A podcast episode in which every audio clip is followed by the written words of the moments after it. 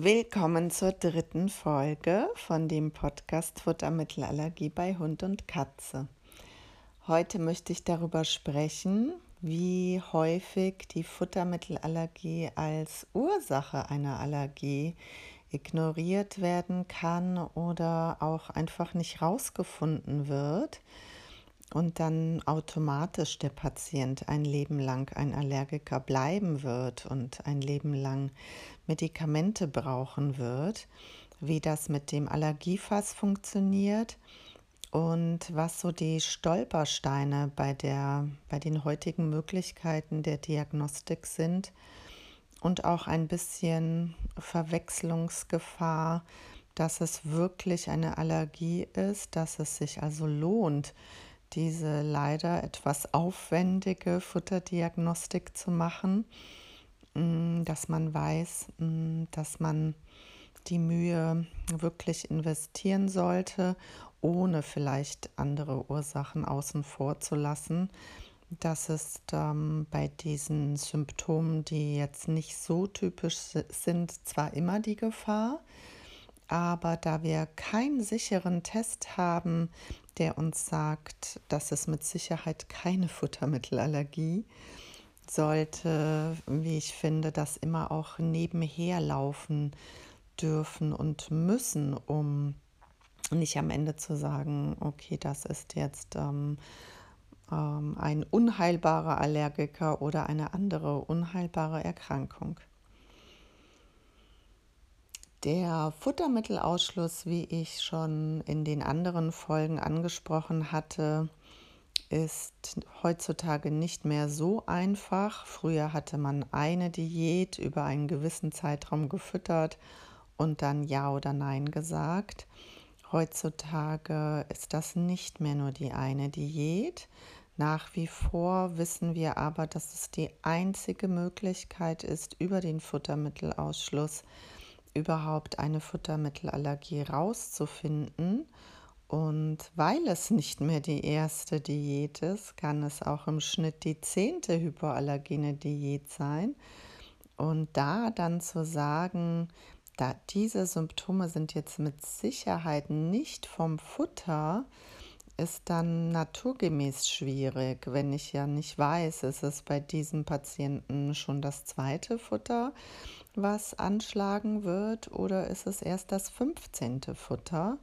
Und das kann gerade bei sehr fortgeschrittenen Allergien schwierig sein. A, läuft uns die Zeit dann oft davon.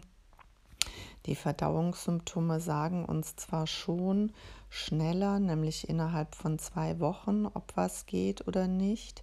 Selbst wenn der Patient vorher keine Verdauungssymptome mehr hatte, kann es sein, dass mit der neuen Hypoallergen-Diät, die vermeintlich äh, alle, Hypo, alle Allergiker abdecken soll, alle Futtermittelallergiker abdecken soll, zeigt uns dann der Patient immer wieder aufs Neue mit diesen Kleinigkeiten, ob er dann wieder Gras frisst oder häufigeren Stuhlgang hat oder laute Bauchgeräusche dass wir unbedingt in diese Richtung weitersuchen. Also allein diese, diese Kleinigkeiten auf diesem vielleicht lange erscheinenden Weg sind aber eigentlich ganz eindeutig, wo man dann auf jeden Fall weiß, man muss weitersuchen. Und selbst wenn es die 15. hypoallergene Nahrung ist, na, weil diese kleinen Verdauungssymptome sind unumstritten, zumindest bei uns Futtermittelallergikern, und um unumstritten mit der Futtermittelallergie in Verbindung zu bringen. Natürlich kann der Patient gerade in fortgeschrittenen oder seltenen Fällen nebenher noch eine andere Ursache haben, aber wenn man schon mit einer hypoallergenen Diät Gras fressen muss oder aufstoßen muss, dann ist trotzdem die Futtermittelallergie bewiesen. Und dann wird sich am Ende mit dem mm, erst passenden Futter, wo überhaupt keine Verdauungsauffälligkeiten mehr da sind, sich zeigen, ob es die einzige Ursache war oder nicht. Und äh, da staunt man oft, wie häufig es dann doch die einzige Ursache ist. Mm, deswegen sollte man da niemals zu voreilig aufgeben und sich eher immer sagen, mm, so würde ich sehen, solange ich füttere und irgendwelche Symptome im Leben meines Hundes oder meiner Katze da sind, würde ich immer auch an diese Möglichkeit denken, weil der Ausschluss einfach nicht eben mal gemacht ist. Und da der Futtermittelausschluss eine Weile braucht, also mehrere Wochen bis mehrere Monate, ist es schon oft sinnvoll, sich Richtung Flohstichallergie und Milbeninfektionen parallel abzusichern. Eine Flohstichallergie ist die zweithäufigste Allergie im Allergiefass nach den Futtermitteln und kann leider auch nur durch einen Ausschluss diagnostiziert werden. Manchmal hm, ist man ein bisschen traurig darüber, dass die Schulmedizin keine anderen diagnostischen Mittel zur Verfügung hat.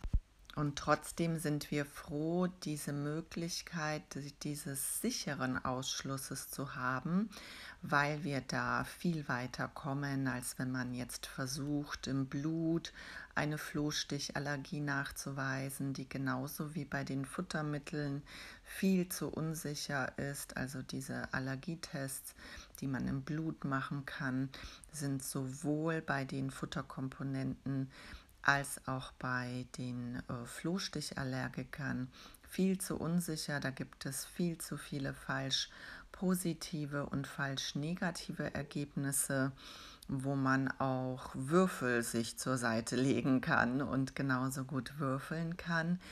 Und genauso ist es mit den diversen Milben, die eine Allergie ganz ähnlich aussehen können die zwar von der Vorgeschichte nicht so sehr passen, weil wir ja an eine Allergie eher denken, wenn ein Patient immer wiederkehrende Symptome hat.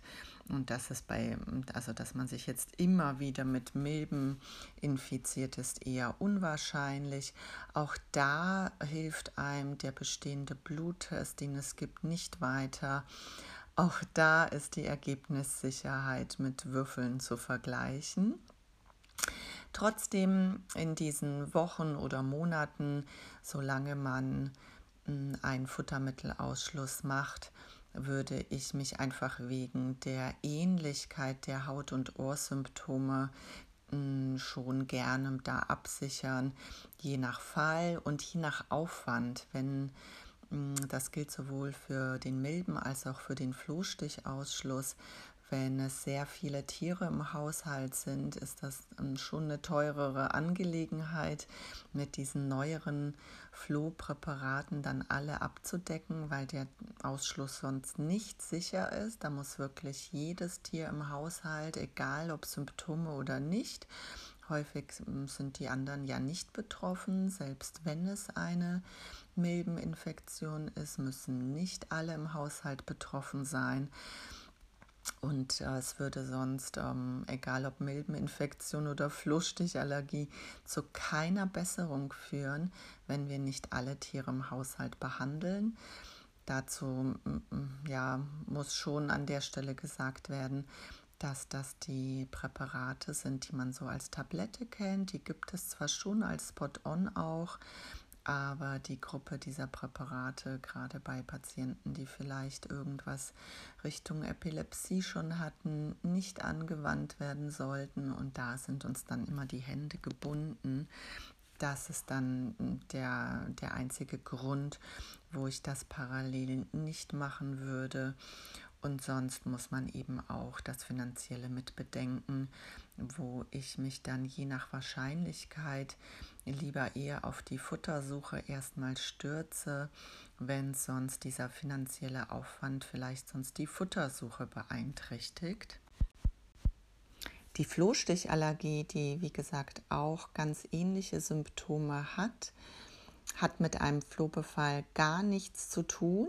Die erste Reaktion der Besitzer ist immer ein erschreckter Gesichtsausdruck, ob äh, der Hund oder die Katze jetzt Flöhe hat.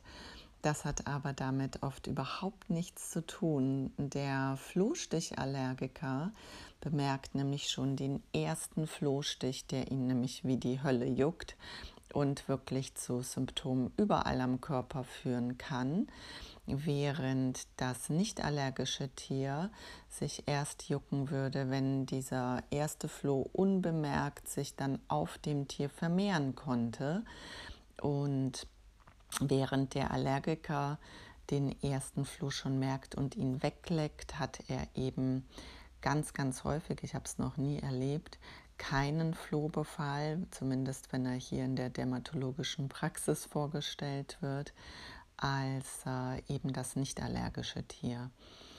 Und ähm, auch hier die Diagnostik passiert leider nur über den Ausschluss.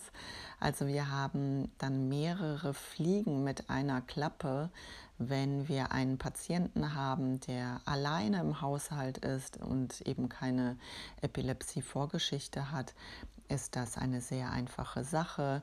Manchmal wird diese Tablette sowieso schon gegen die Zecken gegeben, wo wir dann die Abstände nur ein bisschen nachjustieren mm, zum Ausschluss einer Flohstichallergie oder einer Milbeninfektion würde man mm, den Patienten Minimum zehn Wochen am Stück geschützt äh, wissen wollen entweder, dass man dann diese drei Monatstablette bereits nach zehn Wochen wiederholen würde, wenn man mit der Futtermittelsuche noch länger zu tun hat, oder aber auch, dass man diese hm, vier, Monat, äh, vier Wochen Tablette, die eigentlich für fünf Wochen zugelassen ist, akkurat nach vier Wochen wiederholt, da also nicht sagt 4. Mai, 4. Juni, sondern wirklich die Wochen zählt. Das ist dann immer sicherer, dass einem da nichts durchrutscht und dass die Futtersuche dann nicht noch frustrierender wird, dass man vielleicht schon drei hypoallergene Sorten ohne Verdauungssymptome ausprobiert hat, was ich immer mindestens empfehle, um sich wirklich sicher zu sein, das kann es nicht sein. Und dann vielleicht zweifelt, hm, aber in der Woche XY war die Floh- und Zeckentablette ein bisschen spät dran und das würde bei einem Flohstichallergiker schon reichen, dass die Symptome nicht zurückgehen und wir auch da fälschlicherweise das verwechseln. Natürlich ist die Ausschließlichkeit bei der Futtermittelsuche auch so ein Stolperstein, wo man dann zu früh oder überhaupt ein Futtermittel eine Futtermittelallergie dann nicht mehr in Erwägung zieht, wo es unbedingt wichtig wäre, sich das nochmal leider anzutun, auch wenn die Ausschließlichkeit natürlich nervig ist für alle Beteiligten. Mm, Im Futtermittelausschluss fällt einem überhaupt erst oft auf, wie viele vielleicht das Tier überhaupt füttern, sei es beim Hund der Nachbar oder auf dem Gassigang, wo überall was rumliegt, sei es bei der Katze, die irgendwo hochspringt und irgendwo einen Teller ausleckt.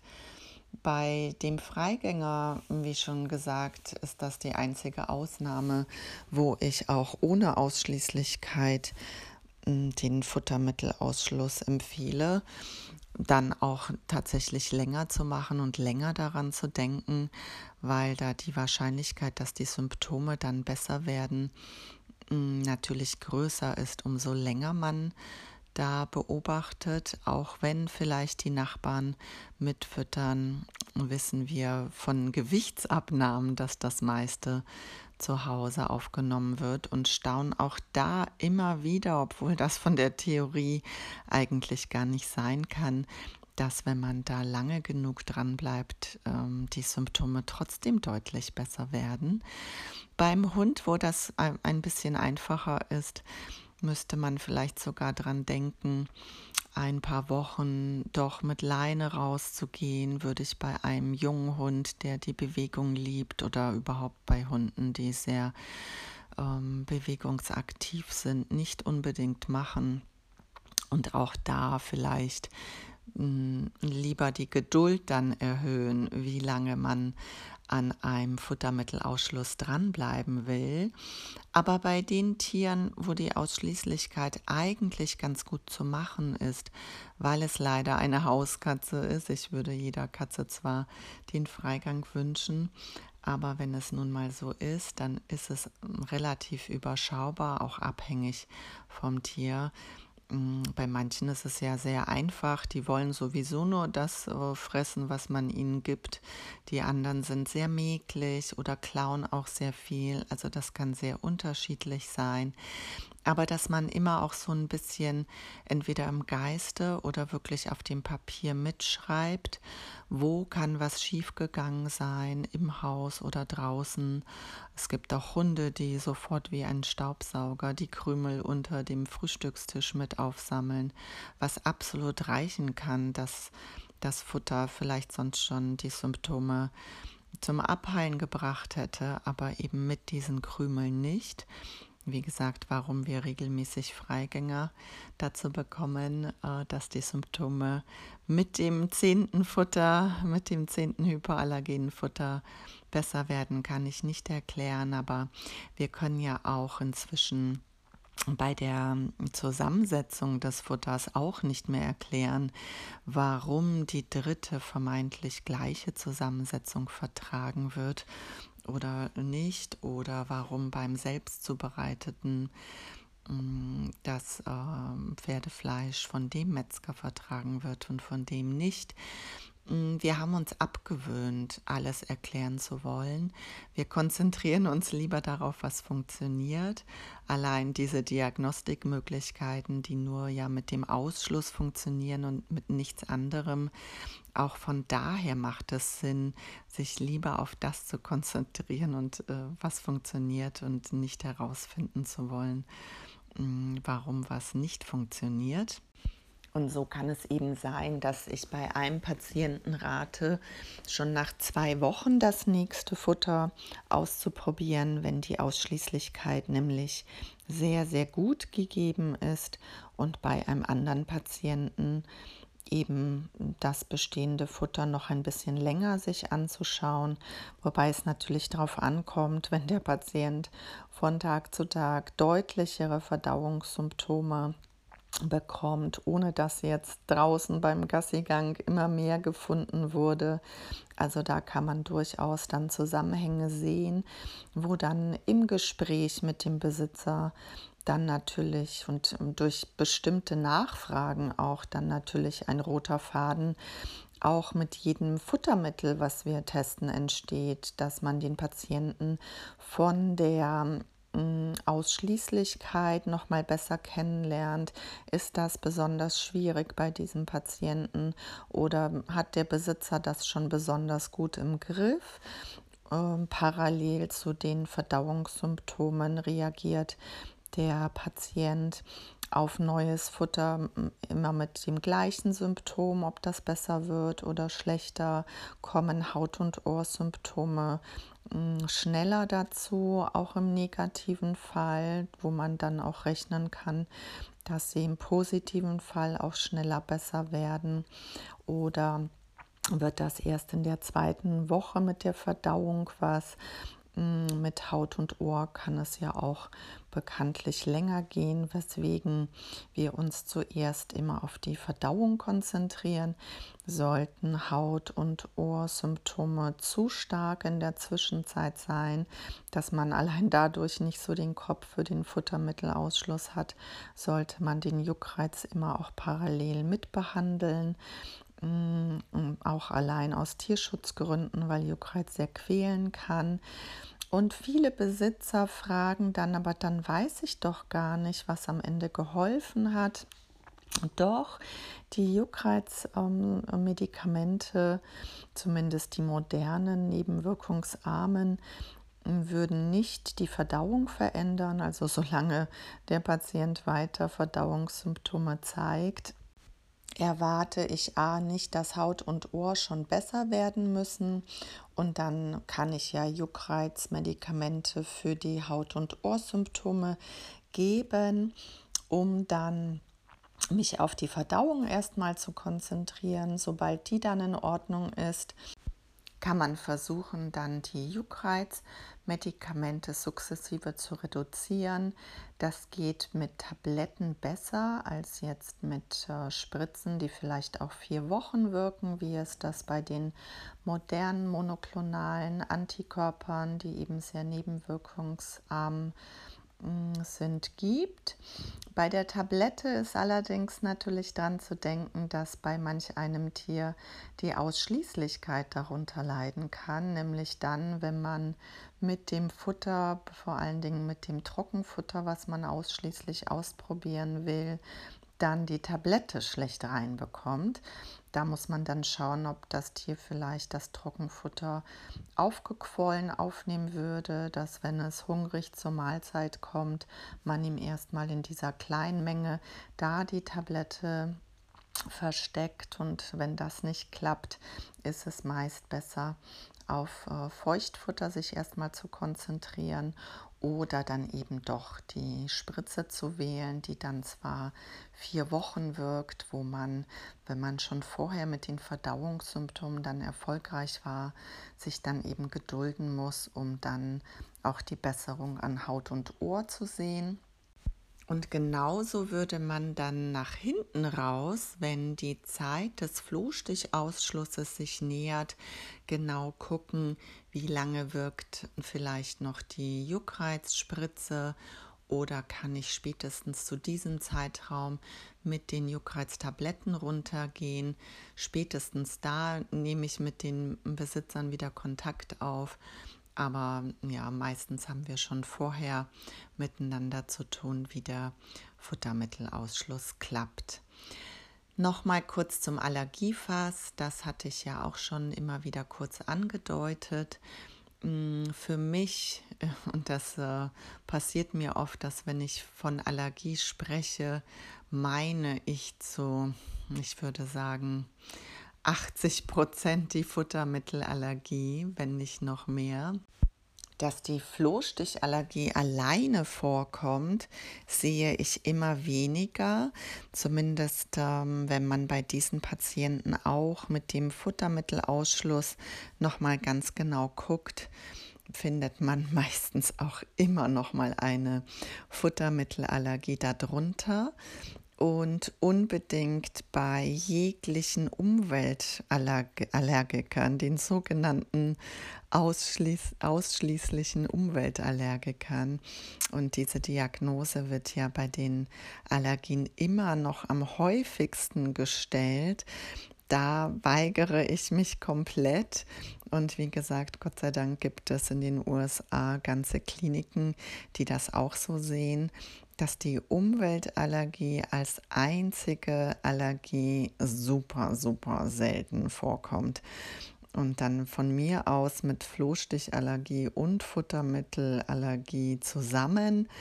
Aber dass die Futtermittelallergie den größten Anteil in diesem Allergiefass bildet, dafür habe ich einfach jeden Tag den Beweis. Mm, und nicht zu vergessen ist, dass ich Allergiker oder mit Allergieverdacht die Patienten unbedingt alle drei Monate frisch entwurme. Die negativen Kotproben kann man genauso würfeln wie leider bei der Möglichkeit, eine Flussstichallergie oder Milbeninfektion im Blut nachweisen zu wollen oder eine Futtermittelallergie im Blut nachweisen zu wollen. Also da ähm, sind sich akkreditierte Labore einig, dass ähm, die negativen Kotproben sehr, sehr häufig falsch negativ sind. Und im positiven Fall würde ich ja sowieso entwurmen. Also ist die Konsequenz, dass wir alle drei Monate uns vergewissern wollen, dass der Befall nicht so stark war. Die Verdauung muss dann die 48 Stunden normal, also so normal bleiben, wie sie vorher war, darf sich nicht verschlechtern. Ich würde also nicht gleichzeitig das Futter verändern und einen anderen Ausschluss, dass in den letzten drei Monaten viele Würmer dazugekommen sind, gibt es nicht. Verwurmt sind die Tiere immer, selbst äh, Hauskatzen. Hauskatzen na, würde ich aber alle halbe Jahre dann mh, mm, entwurmen. Aber ansonsten trägt man auch da mit den Schuhen Wurmeier rein.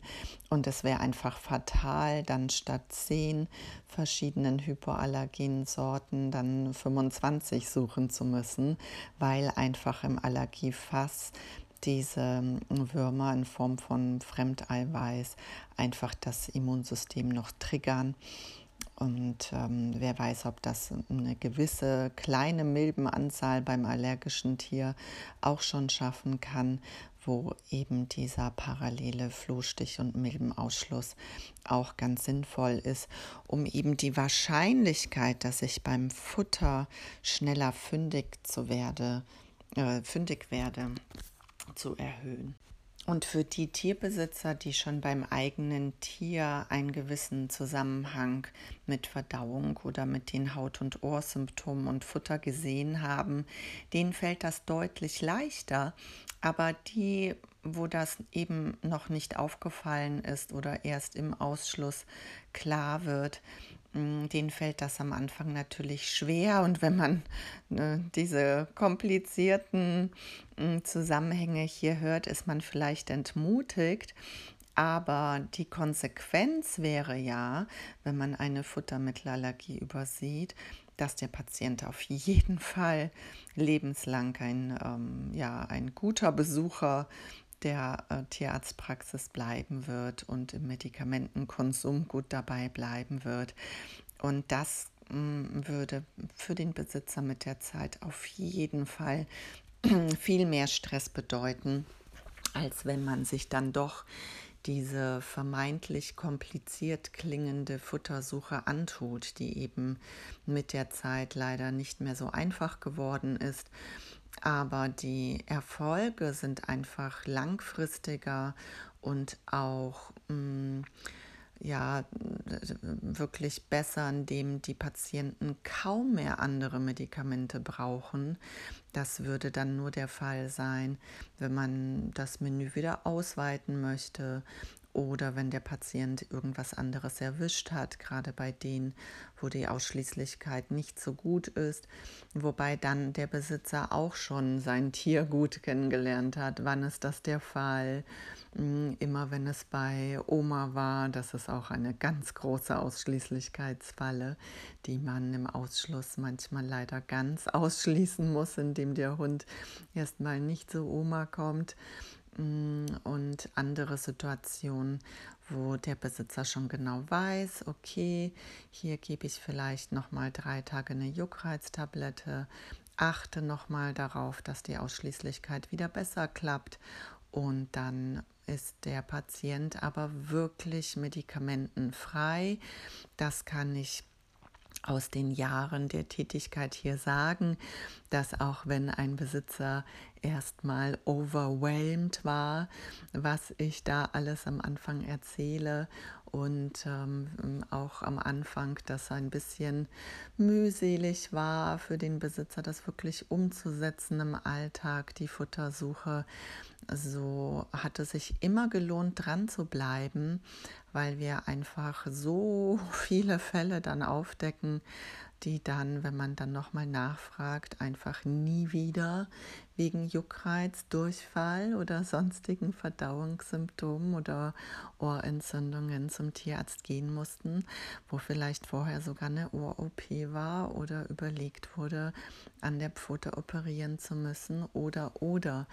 Also im Verhältnis dazu, was ein unerkannter Futtermittelallergiker dann alles durchstehen müsste, mm, lohnt sich dieser Aufwand nach wie vor so immens, dass ich immer wieder die äh, Patientenbesitzer, die dafür offen sind, immer wieder gerne zutexte und immer wieder gerne motiviere, und ähm, mein nächstes Ziel wäre auch, Tierbesitzer zu ermuntern, die das schon hinter sich haben, vielleicht auch hier ins Gespräch zu kommen, damit andere Tierbesitzer dann sozusagen noch mehr glauben können, ja, äh, und aus erster Hand hören können. Der Weg war vielleicht am Anfang steinig aber mm, man kann nur gewinnen. Und selbst wenn die Symptome nicht alle der Futtermittelallergie zuzuordnen sind, ist oft ein Teil damit erledigt. Und es ist einfach auch super wichtig, dann bei einem Symptom, was ja sonst äh, schwerwiegender zu behandeln wäre, weshalb man ja dann überhaupt den Futtermittelausschluss äh, vielleicht in Erwägung gezogen hat, sich da eben möglichst sicher zu sein, dass es keinen anderen Weg gibt als ähm, eben aufwendigere Behandlungen oder ähm, längere Medikamentengaben. Insofern ja, klingt das hier immer so ein bisschen wie ein Motivationstraining, aber das gehört, denke ich, ganz, ganz ähm, ist ganz wichtig und gehört dazu, weil unsere diagnostischen Mittel eben eingeschränkt sind und ähm, wenn man ähm, das zumindest auch anfängt zu machen, oft der rote Faden für die Besitzer sichtbarer wird, Licht ins Dunkel kommt, es einfacher wird und jeder nur gewinnen kann, wenn er es dann am Ende doch macht. In diesem Sinne, gutes Durchhalten, hm, gerne äh, teilen äh, Ihre Erfahrungen, ob hier oder woanders. Jeder Tierbesitzer, der damit äh, Probleme bekommt, ob in kleiner Weise oder leider dann auch schon fortgeschritten, kann davon profitieren. Hm, und es ist immer wieder traurig zu sehen, wie vielleicht Besitzer schon jahrelang auf der Suche waren und die Patienten mm, schon wirklich sehr, sehr schwerwiegende Symptome haben, wie viel, durch wie viel Leid da durchgegangen wurde, auch von Seiten des Besitzers, die da mitleiden. Und vergeblich gesucht haben. Die sind dann manchmal, also oft sind sie offener für den Futtermittelausschluss, oft sind sie aber auch schon am Ende ihrer Kräfte und ich muss sie dann nochmal hier ermuntern. Aber das sind ja meist die Besitzer, die alles für ihr, tun, äh, für ihr Tier tun würden, mit einem immensen Kraftaufwand und wo man sich wirklich wünscht, dass diese Info für das Tier, aber auch für den leidenden Besitzer früher an das Ohr gedrungen wäre.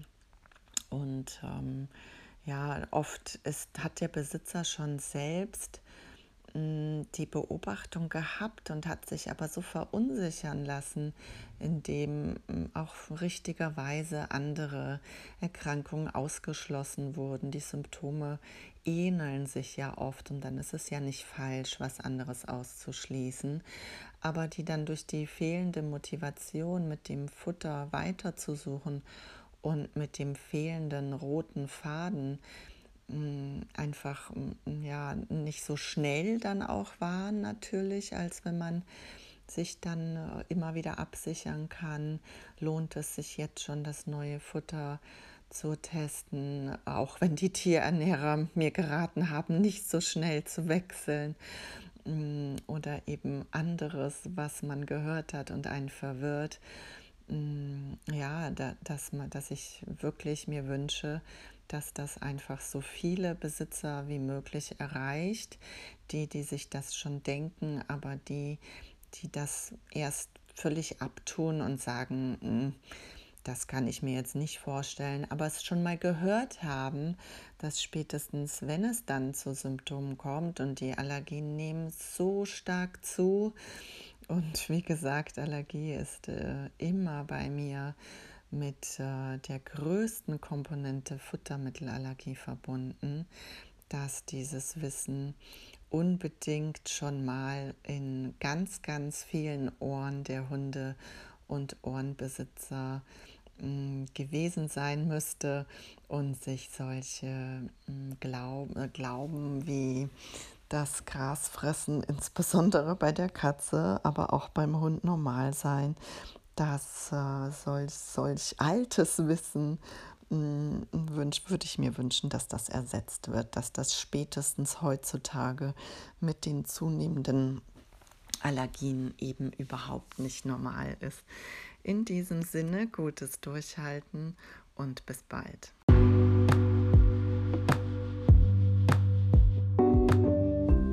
Und für alle, die lieber lesen als hören, empfehle ich mein E-Book bei Amazon unter Futtermittelallergie bei Hund und Katze von Margarete Anna Hager.